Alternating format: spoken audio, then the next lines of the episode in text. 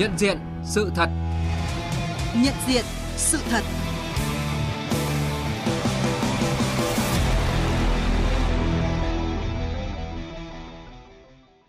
Kính chào quý vị và các bạn.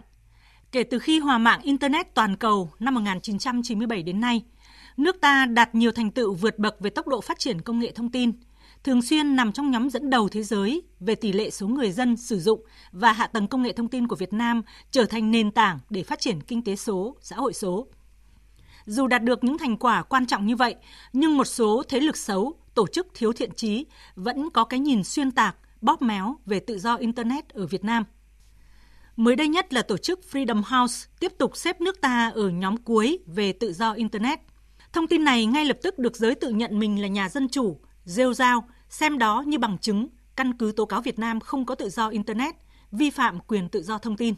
Trong chuyên mục nhận diện sự thật hôm nay, mời quý vị và các bạn cùng chúng tôi nhìn nhận về tự do Internet ở Việt Nam và cùng nhận diện, phản biện những luận điệu xuyên tạc của tổ chức Freedom House. Cùng tham gia chuyên mục có ông Lê Nghiêm, nguyên Cục trưởng Cục Thông tin Đối ngoại, Bộ Thông tin và Truyền thông, cùng một số luật sư, học giả và những người làm truyền thông, báo chí. Nhận diện sự thật.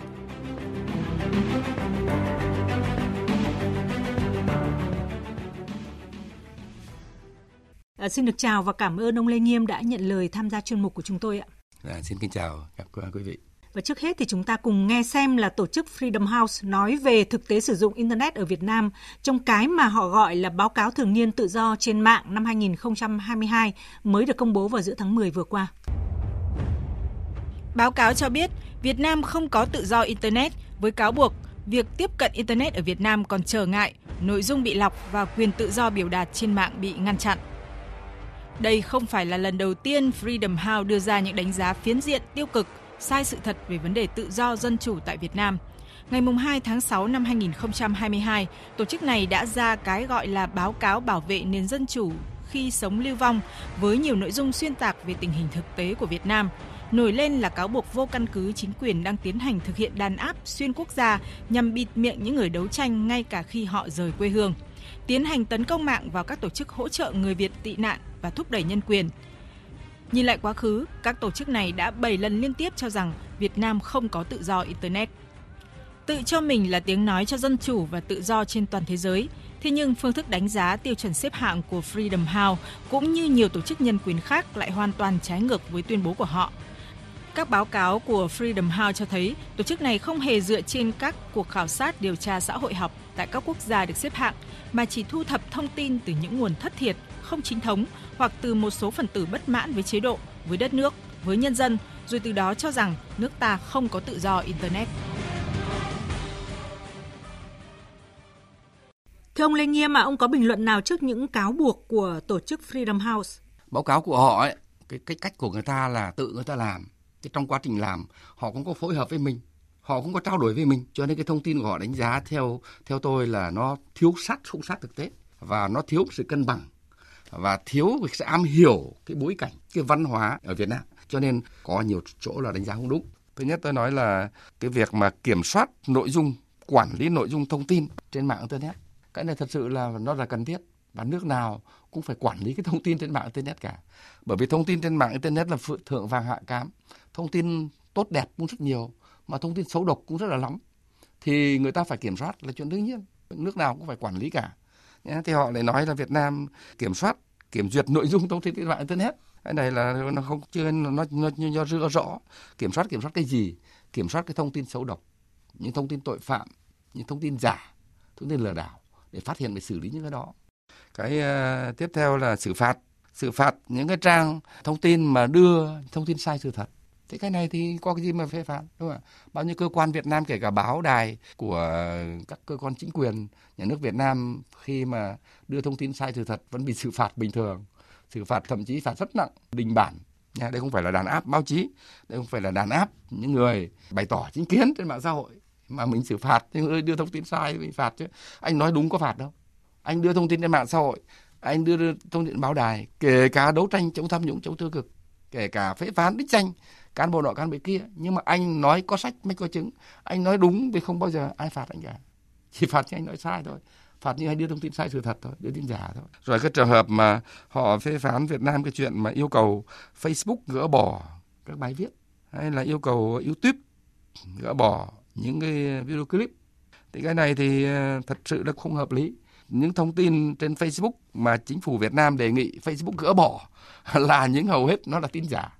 Những tin độc hại những tin vi phạm pháp luật thì có căn cứ đó thì bộ thông truyền thông mới có cái văn bản mới yêu cầu Facebook gỡ bỏ những thông tin đó những đánh giá của họ mang tính chủ quan và có những trường hợp là áp đặt À, cũng nhân đây thì ông có thể cho biết quan điểm của Đảng và nhà nước ta trong chủ trương phát triển Internet ạ? À, quan điểm của Đảng và nhà nước Việt Nam trong phát triển Internet thì có thể nói có mấy cái giai đoạn và mấy cái nét chính. Giai đoạn thứ nhất là năm 1997, Đảng và nhà nước Việt Nam phải nói rất là sáng suốt, kết nối với mạng Internet vào tháng 11 năm 1997. Mình nhận thức được sớm cái vai trò Internet và mạnh dạn mở cửa với thế giới trong lĩnh vực Internet và như thế cả trong lĩnh vực thông tin và trong rất nhiều lĩnh vực khác. Cái giai đoạn ấy, cái đó phải nói là một quyết định mang tính lịch sử, quyết sách. Thứ hai nữa là chúng ta kiên trì phát triển hạ tầng viễn thông và trong đó có cái việc là có cái cạnh tranh ít nhất giữa ba bốn cái hãng cái nhà mạng lớn cho nên là phát triển theo tôi là lành mạnh phát triển nhanh phát triển tốt và giá thành giá thành ờ, chi phí, cước phí đối với xã hội nó giảm. Nó không có độc quyền như một số ngành khác. Và cái thứ ba nữa là phải bật luật pháp, là đi kèm theo cái internet phát triển là phải có cái luật pháp để quản lý. Thì chúng ta cũng có ý thức sớm và cũng phát triển ờ, cái hệ thống, cái khung khổ pháp luật. Phải nói là cũng tương đối kịp thời để quản lý cái cái lĩnh vực internet, mạng xã hội và quản lý thông tin trên đó. Tất cả những những cái bước phát triển trong cái tư duy và trong cái chiến lược của đảng nhà nước ta tức là gì tức là phải tận dụng cái phương tiện internet là một phương tiện của thời đại của thế giới à, phải đưa về để phục vụ phát triển đất nước internet phải phục vụ phát triển kinh tế phục vụ phát triển xã hội và mang lại những cái lợi ích thiết thực cho người dân. Cái tư duy là là rất là xuyên suốt như thế. Thưa quý vị, thưa các bạn, à, dù hòa mạng Internet muộn hơn so với một số quốc gia, nhưng mà nước ta đã đạt được nhiều thành tựu vượt bậc về tốc độ phát triển trong 25 năm qua và hiện Internet đã trở thành nhu cầu thiết yếu của mọi người dân và là nền tảng để phát triển kinh tế số, xã hội số Việt Nam.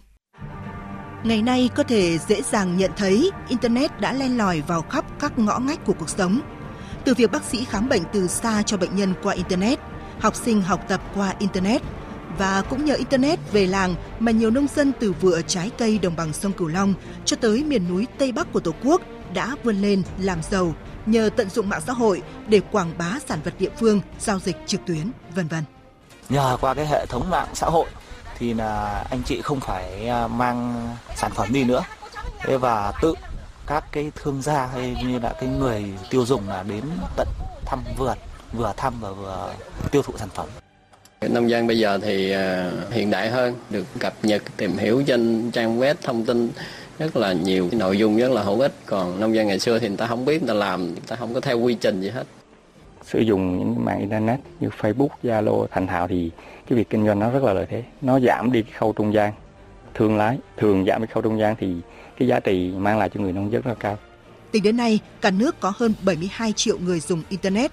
Với con số này, Việt Nam là quốc gia có lượng người dùng Internet cao thứ 12 trên toàn thế giới và đứng thứ 6 trong tổng số 35 quốc gia vùng lãnh thổ khu vực châu Á.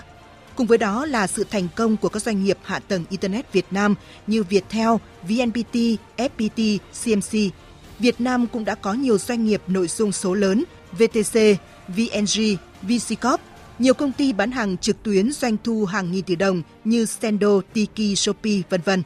Nhiều tổ chức quốc tế cũng đã đưa ra nhận định nền kinh tế internet của Việt Nam sẽ lớn thứ hai Đông Nam Á, đạt 220 tỷ đô la Mỹ về tổng giá trị hàng hóa vào năm 2030. Còn với những người nước ngoài mà đã được đến Việt Nam cũng như là những người nước ngoài sống lâu năm ở Việt Nam thì họ cảm nhận ra sao về sự tiếp cận internet ở Việt Nam? À, chúng ta cùng nghe. Tôi nghĩ rằng tốc độ phát triển Internet ở Việt Nam thật sự đáng kinh ngạc. Việt Nam cũng đứng thứ 17 trong số các quốc gia về số người sử dụng Internet và top 10 sử dụng mạng xã hội Facebook. Internet ở Việt Nam cũng được kết nối rộng rãi vào các trường học và trở thành một phần không thể thiếu. Đó là một điều tuyệt vời. Trước đây ở Việt Nam thì cước phí truy cập Internet rất là đắt, thì giờ đây mức phí đó đã rẻ đến mức ai cũng có thể tiếp cận được. Tôi thấy ở Việt Nam thì ai cũng có thể dễ dàng vào Internet ở bất kỳ nơi đâu, ở nhà, ở quán cà phê, ở khách sạn. Hoặc nếu bằng các thiết bị thông minh thì khả năng tiếp cận đó còn dễ dàng hơn rất là nhiều. Chúng tôi rất ngạc nhiên về tốc độ phát triển Internet của các bạn. Thậm chí chúng tôi cũng rất trầm trồ thán phục. Nếu so sánh với Thụy Điển, quê hương tôi và Australia, nơi tôi đã sống, là những quốc gia có mạng viễn thông mạnh nhất thế giới, thì Internet và Việt Nam muộn hơn cả thập kỷ nhưng lại có tốc độ phát triển nhanh hơn. Tôi thấy Internet ở Việt Nam đã phát triển một cách đáng kinh ngạc. Tôi đi qua các thành phố lớn như Hà Nội, thành phố Hồ Chí Minh và nhận thấy ít có những nơi nào mà người dân dễ tiếp cận Internet như các bạn.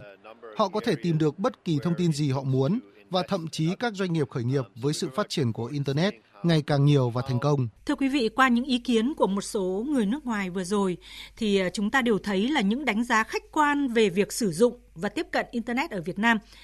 Tuy nhiên vẫn có cá nhân, tổ chức thiếu thiện trí cố tình đưa ra những đánh giá phiến diện, có định kiến, sai sự thật, bỏ qua những điểm sáng, những mặt tích cực để xếp Việt Nam nằm trong danh sách các quốc gia không có tự do Internet.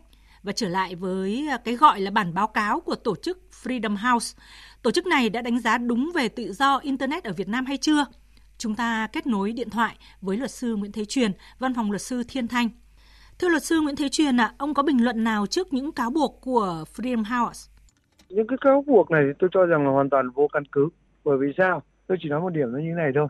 Đầu tiên là Việt Nam là một trong những 15 nước mà cái việc gia nhập Internet hay còn gọi là tiếp cận độ dễ dàng đối với Internet trong ờ, một trong 15 nước trên thế giới.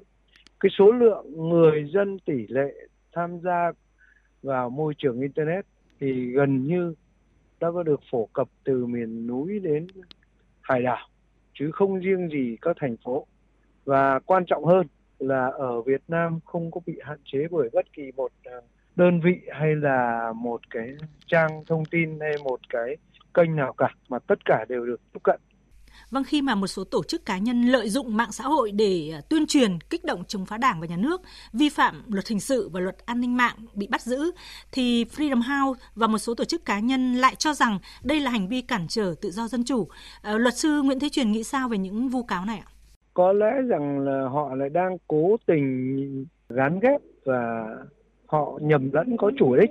Khi một hành vi vi phạm pháp luật thì bất kể một quốc gia nào trên thế giới đều có hệ thống luật pháp của họ và đều phải được xử lý đầy đủ, nghiêm minh một cách nhanh chóng và minh bạch nhất. Việc ngay như họ được tiếp cận những thông tin đó về việc những ai bị bỏ tù hay là bị xử phạt vì hành vi phạm tội trên mạng hay sử dụng mạng công nghệ viễn thông để thực hiện các hành vi phạm tội, chẳng hạn như là chiếm đoạt tài sản hay lợi dụng quyền tự do nhân chủ để bôi xấu hạ nhục, xúc phạm danh dự cá nhân tổ chức khác, thì điều đó đã chứng tỏ rằng là gì việc tiếp cận internet ở Việt Nam là hoàn toàn minh bạch, công khai, không có bất kỳ một sự hạn chế nào. Vâng xin cảm ơn luật sư Nguyễn Thế Truyền. Trở lại với vị khách mời, à, thưa ông Lê Nghiêm, Vậy phải chăng là những luận điệu xuyên tạc về tự do trên mạng tại Việt Nam mà Freedom House cáo buộc là chiêu trò đánh tráo khái niệm về tự do ngôn luận để xâm phạm chủ quyền quốc gia? cái việc mà đánh tráo khái niệm hay là cái động cơ tiêu cực động cơ xấu thế nọ thế kia thì thật ra mình cũng không có đủ căn cứ để mà nói nhưng mà theo tôi chỉ có vấn đề đặt ra thế này tức là trong cái lĩnh vực thông tin trên mạng internet nói riêng và trong lĩnh vực quyền con người nói chung thì trên thế giới hiện nay ấy, thì giữa Việt Nam và một số nước mà hầu hết là những nước phương Tây thì nó có cái quan điểm chính trị khác nhau cho nên là mình chỉ nói kết luận đây là vấn đề quan điểm khác nhau. Quan điểm của anh với tôi về vấn đề này nó nó không nó không đồng nhất. Cho nên cần phải có cái đối thoại và trao đổi với nhau thường xuyên. Quan điểm khác biệt nhau thì khi đánh giá từng vấn đề cụ thể trong lĩnh vực quyền con người và trong lĩnh vực quyền tự do thông tin là cách đánh giá khác nhau. Tôi bảo cái này là ok, cái này là tốt. Họ bảo cái này là không tốt, cái này là vi phạm quyền con người. Tôi bảo cái này vi phạm quyền con người là trường hợp để xử lý trường hợp cá biệt mà vì phải xử lý một số trường hợp cá biệt này để bảo vệ quyền con người của số đông ví dụ thế thế trường hợp này tôi vẫn phải làm chứ ông bảo là, tôi vi phạm quyền con người của một vài cá nhân, mà những vài cá nhân này á, người ta hành xử theo cách là người ta vi phạm quyền con người của số đông người. Thì xử lý thế nào? Thì tức là quan điểm khác nhau. Thì bây giờ cái cái giải pháp của nó là gì? Theo tôi, vấn đề rất đúng là đảng và nhân nước ta đã làm vài chục năm nay. Tức là chúng ta có những cái phiên đối thoại nhân quyền với hơn ba chục nước trên thế giới. Cái chủ trương này cực kỳ đúng, mà mang lại hiệu quả rất là tốt. Tức là để gì ạ? Để giải thích để làm rõ để trao đổi để tránh những cái hiểu nhầm mà nó ảnh hưởng đến cái mối quan hệ à, tốt đẹp trên rất nhiều lĩnh vực khác. Vừa rồi tôi thấy rất hay là thủ tướng chính phủ vừa ờ, phát biểu tại một cái hội nghị là chúng ta phải đề cao phải coi trọng hơn nữa cái công tác truyền thông chính sách. Chính là việc này đấy. Những hoạt động này của chúng ta đây trong lĩnh vực quyền con người trong lĩnh vực quyền tự do thông tin trên mạng internet thì đây là những hoạt động chính sách của chúng ta nhưng mà có nhiều người không hiểu. Người ta hiểu nhầm, người ta không hiểu, người ta chỉ thích chúng ta. Thì đấy là những cái chỗ mà chúng ta cần phải tập trung, phải làm truyền thông chính sách. Kể cả trong nước, ngoài nước, thì chúng ta cần phải coi trọng hơn nữa công tác truyền thông chính sách. Trong số những cái người mà hiểu nhầm, những cái hoạt động chính sách của Việt Nam và chỉ trích thì cái phần mà những đối tượng, những phần tử chống phá là thành phần rất nhỏ. Thì chúng ta làm thế nào để phân biệt được cái đó? Và phải cô lập được những thành phần đó. Và đối với những thành phần đó thì có cái chính sách nó phải khác biệt. Thứ nhất là gì? Thứ nhất là nếu ở trong nước thì những thành phần mà cố tình chống phá thì luật pháp Việt Nam xử lý được ngay đúng không ạ? Và tìm kiếm phát hiện phát hiện được người nào thì xử lý rất là dễ không có. Nhưng mà chỉ có trường hợp nếu ở nước ngoài thì xử lý trường hợp này nào. Thì theo tôi cái cách làm thông thường ấy, mình phải liệt kê họ ra. Đây những thành phần này là chuyên có cái truyền thông sai sự thật chuyên có cái thông tin bịa đặt, chuyên có cái truyền thông xuyên tạc và bịa đặt thường xuyên có hệ thống để chứng minh rõ ràng luôn.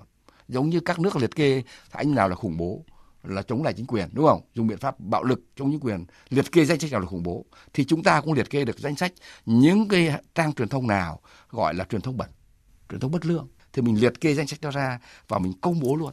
Và để cho người dân Việt Nam, cán bộ đảng viên để biết được những trang này là trang thông tin đen để mọi người nhận diện.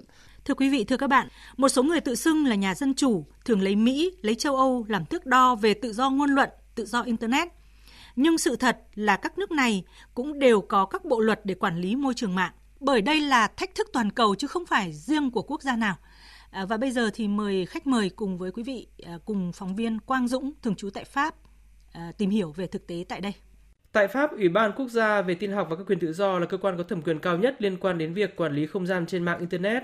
Trong tôn chỉ hoạt động của mình, Ủy ban Quốc gia về tin học và các quyền tự do của Pháp cho rằng mình có vai trò cảnh báo, tư vấn và thông tin đến tất cả công chúng, nhưng đồng thời cũng có vai trò kiểm soát và trừng phạt các hành vi vi phạm.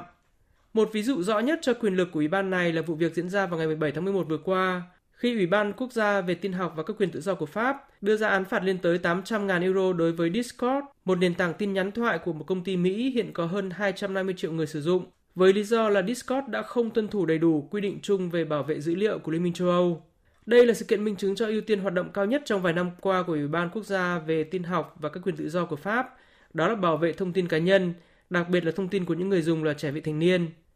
Theo các nghiên cứu của Ủy ban Quốc gia về tin học và các quyền tự do của Pháp, khoảng 82% trong số các trẻ em từ 10 đến 14 tuổi tại Pháp thường xuyên lên mạng Internet mà không có sự giám sát của phụ huynh, và nếu tính tất cả các lứa tuổi vị thành niên thì khoảng 70% trẻ vị thành niên thường xem các video trên mạng một mình. Do đó, theo luật mới được Pháp đưa ra, tất cả các thiết bị hoặc các dịch vụ kết nối với Internet tại Pháp đều phải có nghĩa vụ thiết lập các hệ thống giám sát của phụ huynh một cách đồng bộ và dễ tiếp cận, qua đó cho phép các phụ huynh kiểm soát tốt hơn thời gian lên mạng Internet cũng như nội dung mà trẻ em tiếp cận trên mạng. Về tổng thể, các cơ quan quản lý Internet tại Pháp và châu Âu đang ngày càng siết chặt các quy định pháp lý liên quan đến bảo vệ thông tin cá nhân, cũng như độ tuổi được phép đăng nhập vào một số mạng xã hội lớn trên thế giới. Ở Pháp là như vậy, thế còn ở Mỹ, nơi được coi là quốc gia dân chủ nhất thế giới thì sao ạ? Mời quý vị và các bạn cùng nghe phản ánh của phóng viên Phạm Huân, thường trú Đài Tiếng Nói Việt Nam tại Mỹ. Chính phủ Mỹ không trực tiếp quản lý Internet mà thông qua các đạo luật để ờ, trao quyền cho các bộ ngành, các cơ quan liên bang được tiếp cận các nguồn thông tin mà không cần có lệnh của tòa án, đồng thời gây sức ép với các công ty cung cấp dịch vụ và các hãng công nghệ lớn để buộc họ hợp tác và cung cấp thông tin cần thiết. Ví dụ, năm 2001, Tổng thống Mỹ George W. Bush đã thông qua đạo luật Patriot. Đạo luật này đã trao cho chính phủ các quyền lực mới để tiến hành giám sát điện tử đối với các nghi phạm khủng bố. Một ví dụ khác đó là đến thời của Tổng thống Barack Obama, đạo luật chia sẻ thông tin an ninh mạng được thông hành cho phép các công ty, tập đoàn tư nhân chia sẻ thông tin lưu lượng truy cập Internet với chính phủ Mỹ nhất là những thông tin liên quan đến an ninh mạng. Internet nói chung và các nền tảng truyền thông xã hội nói riêng là nơi thường xuyên lan truyền tin giả về các vấn đề nghiêm trọng như COVID-19, vaccine, bầu cử và vô vàn thuyết âm mưu chính trị độc hại khác. Ở Mỹ, các hãng công nghệ lớn như Facebook, Twitter, Instagram và YouTube thường xuyên xóa các bài đăng vi phạm quy định trên nền tảng và việc xóa bài diễn ra gần như tự động do trí tuệ nhân tạo quyết định. Một khi truyền thông xã hội được sử dụng vào các mục đích lừa đảo, vi phạm pháp luật, đi ngược lại lợi ích chính đáng của cộng đồng, xã hội, đe dọa an ninh quốc gia sẽ gây ra hậu quả vô cùng nghiêm trọng. Hiện nay, việc phát hiện, ngăn chặn các hành vi tiêu cực, sai trái, thiếu văn hóa trên môi trường Internet toàn cầu đang được tất cả các quốc gia đẩy mạnh và ở Mỹ cũng không phải là ngoại lệ. Từ thực tế đó có thể thấy rằng Mỹ là một trong những quốc gia quản lý Internet chặt chẽ nhất. Ờ, thưa ông Lê Nghiêm, ông có bình luận gì khi mà nghe phóng viên Đài Tiếng Nói Việt Nam phản ánh thực tế ở Pháp và ở Mỹ khi họ đã ban hành rất nhiều điều luật để quản lý môi trường mạng, bảo vệ người dùng cũng như là bảo vệ an ninh quốc gia? Đúng rồi, thì à, qua hai cái báo cáo của các phóng viên về à, tình hình ở Mỹ và ở Pháp thì tôi cũng không có gì ngạc nhiên cả. Cái nó là hết sức bình thường cho nên đã mở cái internet môi trường internet ra thì phải có luật lệ để quản lý. Chứ làm gì có ông nào mà không quản lý đâu cho nên Việt Nam ờ, là cũng không thể đứng ngoài được Việt Nam cũng luôn luôn phải có và thường xuyên phải bổ sung hoàn thiện những hệ thống luật pháp các quy định để phát hiện sớm và xử lý những hành vi vi phạm những hành vi tội phạm ở trên môi trường mạng. À, nếu không kiểm soát những thông tin xấu độc, không ngăn chặn những thông tin sai sự thật thì hậu quả sẽ là gì? Thưa ông Nguyễn Thanh Hồng ạ. Hậu quả vô cùng lớn đối với nước nào cũng thế. Thông tin trên mạng internet, thông tin trên mạng xã hội mà không có quản lý cái này á, loạn ngay. Covid mà người ta cứ đưa là hôm nay bảo đây Covid, nơi kêu Covid, hoang mang khắp cả xã hội đi. Nha, thì làm thế nào? Thế bây giờ hôm nay bảo ngân hàng này thì là, là nguy hiểm, trái phiếu chỗ kia là sắp phá sản đến nơi. Tuyên truyền những thông tin như thế mà gây hoang mang hết cả dư luận thì tác hại nó vô cùng lớn. Cho nên phải có quản lý những cái người mà nói tung tin sai sự thật mà gây hoang mang dư luận về mặt tài chính, nha, về mặt bệnh dịch như thế thì phải xử chứ không xử phạt những trường hợp như thế thì nó nó gây hỗn loạn xã hội ngay. Ờ, như vậy có nghĩa là việc ban hành các quy định pháp luật quản lý môi trường mạng chính là nhằm bảo vệ quyền và lợi ích chính đáng của đa số người sử dụng internet và cũng chính là bảo vệ nhân quyền, thưa ông. Chính xác, đấy là quyền con người cơ bản nhé. Cái sự an toàn, tránh những cái rủi ro của người dân, à, tránh được uh, những cái rủi ro, những cái tác động của của hành vi phạm tội, gây tránh được cái những cái thiệt hại, đúng không? Đấy là bảo vệ lợi ích chính đáng bảo vệ những lợi ích lớn nha, lợi ích lớn của của mỗi người dân của các doanh nghiệp của các tổ chức à, và của nhà nước à, ở đây cũng có một vấn đề đặt ra là làm sao để phân định giữa nhân quyền quyền tự do ngôn luận với việc lợi dụng lấy mác nhân quyền hay là quyền tự do ngôn luận để câu like, câu view, để trục lợi, thậm chí là chống phá nhà nước, chia rẽ nhân dân, thưa ông? Cái đó thì phân biệt được là bằng luật pháp phải minh định rất là rõ nhà quyền con người của mỗi người dân, mỗi tổ chức ở trên môi trường mạng xã hội là quyền như thế này là hợp pháp, như thế này là chính đáng. Còn tôi có những điều cấm này, tôi làm rõ những điều cấm bởi vì những hành vi này là gây hại cho xã hội, cho nên tôi cấm những hành vi này. Còn anh đã tham gia trên mạng xã hội, anh tham gia trên môi trường mạng internet là anh thoải mái anh thực hiện hết cái quyền tự do hết của con người, chỉ trừ những điều cấm này thôi bởi vì ông mà thực hiện cái quyền tự do gây hại này á, thì xã hội sẽ bị thiệt hại rất lớn. Vâng, xin được cảm ơn ông Lê Nghiêm, nguyên cục trưởng Cục Thông tin Đối ngoại Bộ Thông tin và Truyền thông với phần bàn luận vừa rồi. Nhận diện sự thật.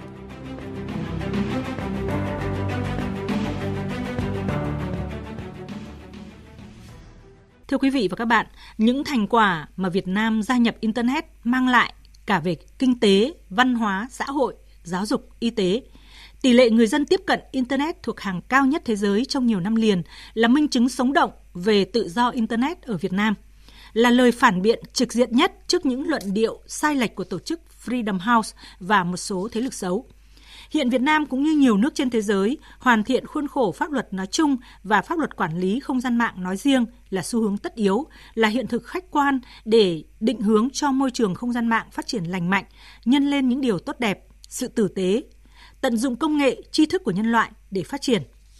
Không một quốc gia nào, một chính thể nào cho phép lợi dụng internet để xuyên tạc, chia rẽ khối đại đoàn kết, vi phạm quyền tự do, lợi ích của người khác, của tổ chức khác – và làm chậm sự phát triển của đất nước. sự tự do nào cũng phải nằm trong khuôn khổ của pháp luật. Chuyên mục nhận diện sự thật tới đây là hết. Chuyên mục này do các biên tập viên Hằng Nga, Thanh Trường, Thu Hiền, Minh Châu của An Thời sự cùng phóng viên Đài Tiếng Nói Việt Nam thường trú tại Pháp, thường trú tại Mỹ thực hiện. Chịu trách nhiệm nội dung Nguyễn Vũ Duy. Xin cảm ơn quý vị đã quan tâm lắng nghe và kính chào tạm biệt.